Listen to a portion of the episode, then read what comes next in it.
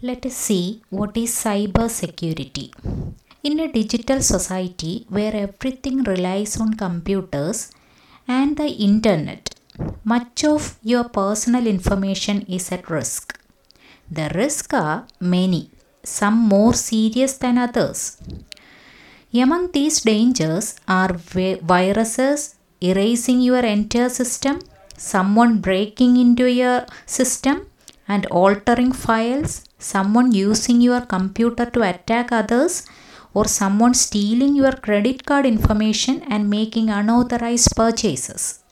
Cybersecurity involves protecting that information by preventing, detecting, and responding to attacks. This is the major definition of cybersecurity. Okay.